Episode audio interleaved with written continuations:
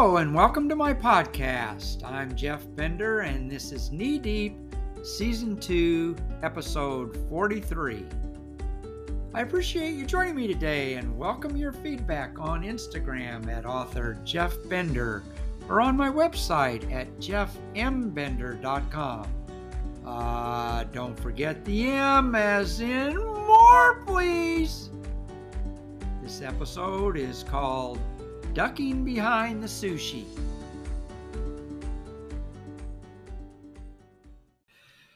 This is going to be one of those episodes you either love or hate because the topic is sushi. I realize there are hardcore sushi fans out there who could eat those little seaweed nuggets all day long and go back for a second plank. To these folks, sushis are encapsulated in texture, pattern like a spring meadow, a graceful world unto themselves, a magical, multicolored elixir for life laying gently across a cedar board. Saying I don't like them around our house or I'd like to use these in a miniature frisbee golf tournament is a kind of blasphemy. And when I do, I run the risk of awakening the domestic kraken and being slapped multiple times with chopsticks by those who purport to love me the most. However, and here it is, those dinky circles of tightly woven bites seem to me like a kind of Zen meditation wrapped in rice paste, a snack you eat while sitting cross legged in a rock garden during a counseling session. I'm a fan of counseling, so it's not about mental health, and I have a rock garden, so it's not about rocks. I just can't take the thought of the two of them together rocks and counseling all bundled up in kelp. The one time I tried sushi, I could not help but notice the Chinese zodiac paper pl- uh, placemat underneath, the one that represents every animal as a year. I became anxious, wondering whether I was in a year other than the one I was actually living in, particularly in regard to the checks I'd recently written. Should I have been using the date line at the top to write the year of the rooster? Or, God forbid, the year of the rat? I can tell you there's not enough room on my checks to write Year of the Dragon. And my bank isn't going to issue me special checks to accommodate a foreign calendar that is completely different than the one used by the rest of the known world. Even if I could get past the Chinese year, I still cringe thinking of eating sushi made with octopus eyeballs and smoked prawn that feels like it's trying to transcend my own spirituality or duck in behind my own faith and leave me as some animal form like a cockroach. It's just a lot of spirituality for me to handle, and frankly, it scares me to death. I'm a lot more comfortable with other, less devoted, round foods like a Wallace and Gromit Oreo cookie. Maybe a bit of whipped cream straight down the old gizzard to top it off.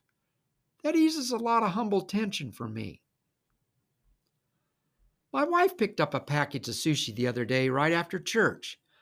I wondered at the time whether there was something in the sermon, something small and circular and packed with seaweed, that inspired her to bring sushi home with us.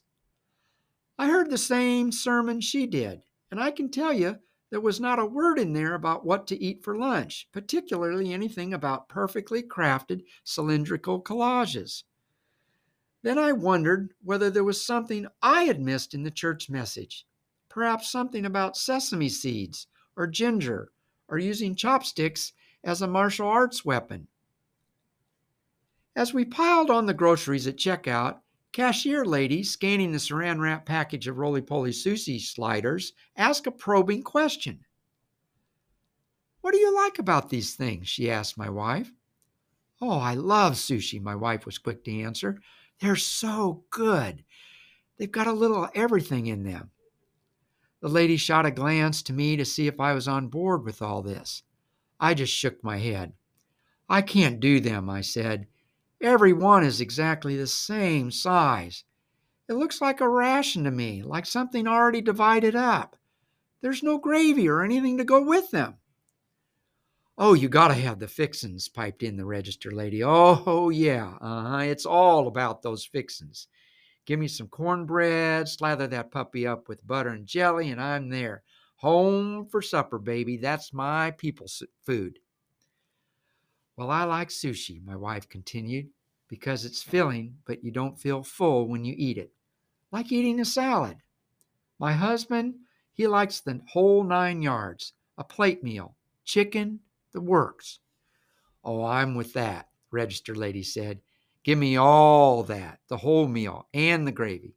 I want that chicken and all the sides and mashed potatoes. I'm with him. I was laughing hysterically, but I began to feel that the I'm with him part didn't go over that well with my wife. Our quiet ride home gave me some time to think about what I really don't like about sushi. Actually, the taste of sushi is a lot like nothing I've ever eaten. And by nothing, I mean it has no taste at all. Were those fellers faking it as chicken nuggets or hors d'oeuvres? Was there some ancient wisdom inside each one, like rings in a tree that foretold the day each one of us would meet our destiny? Was there something medicinal in that sticky-ish texture, the Elmer's glue that holds them together? I used to eat Elmer's glue when I was a kid, and really, it wasn't all that bad. By sheer coincidence, we had just taken a hard right curve through a roundabout when it hit me. The reason I don't care for sushi was that every sushiite, singular for sushi, is exactly the same size and shape as the next one. Every single one, with no variety. The freedom I had always thought was a given, that is, the size of a bite of food I put in my mouth, had already been determined by a sushiite sous chef preparer person, not me. I realized I needed to be making those kinds of decisions myself and take control of my own bites, my own sushi destiny, the master and commander of my Sushiite ship. It wasn't always this way. On the radar screen of sushi history, a small blip determined the bite size of this now popular food form, a proportion we must all accept and use for the rest of our lives. There's no changing it. Sushi size and shape are here to stay. And the truth behind it, as you're about to hear, is stranger than a bamboo shoot. Some 75 years ago, the now defunct Chinese province of Zhuhai was drawn erroneously into the battle for Feng Bay and sent the only ship in their fleet out to do battle with enemy naval forces. Blown to smithereens before the crew even had a chance to put down their centerboard, the four men on board clambered onto a wide brimmed garden hat and, using only their wits and military rations, began a thousand mile journey that is just now being made public. Forensic evidence taken from the contents of their stomachs now suggests they used toothpaste to form circles and filled the little donut like shapes with bean bits, dried goat milk, and the random jellyfish tentacles they could gather overboard. Incredulous as it now seems, those adorable stomach remains of nutrition became, years later, the inspiration for what is now our modern day sushi. Tragically, the city of Shuangshan disappeared from the map by a rare collapse of the earth, which swallowed up all 19 residents, a mix of both urban and rural flute carvers. This is a true story, at least the one I tell myself late at night when I lie awake trying to imagine how sushi gained such worldly power resisting my own short sightedness and in an effort to gain my rightful place and stature back in our family, I knew I had to test my theory. Were all Shushalites truly the same size? I returned to the store, snuck up to the sushi counter, and with one expert motion, slid open a package of California rolls, those artistic Lincoln log masterpieces. Incredibly, I came up with the same measurements for each one, down to the milli sushi meter. I was doomed, and I could feel the pressure beginning to build in my brow. I wanted to be wrong, to be able to leave the store and believe there was variety in those mixed sushis, but it was not to be. Before I could slice through another package in my desperate attempt to find one that was a different size, I heard a voice murmuring over my shoulder. You see any fried chicken in there? Any cornbread? came the, fo- the faint voice in my ear. Remember, it's all about the fixins, always the fixins.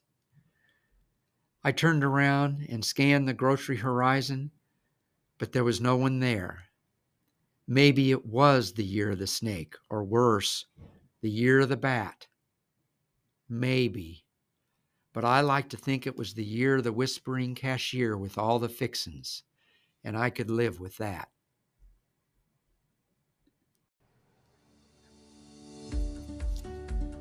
Thanks for joining me for this episode of the podcast. Please subscribe so you receive notifications of future episodes. I look forward to wading in knee deep with you next week.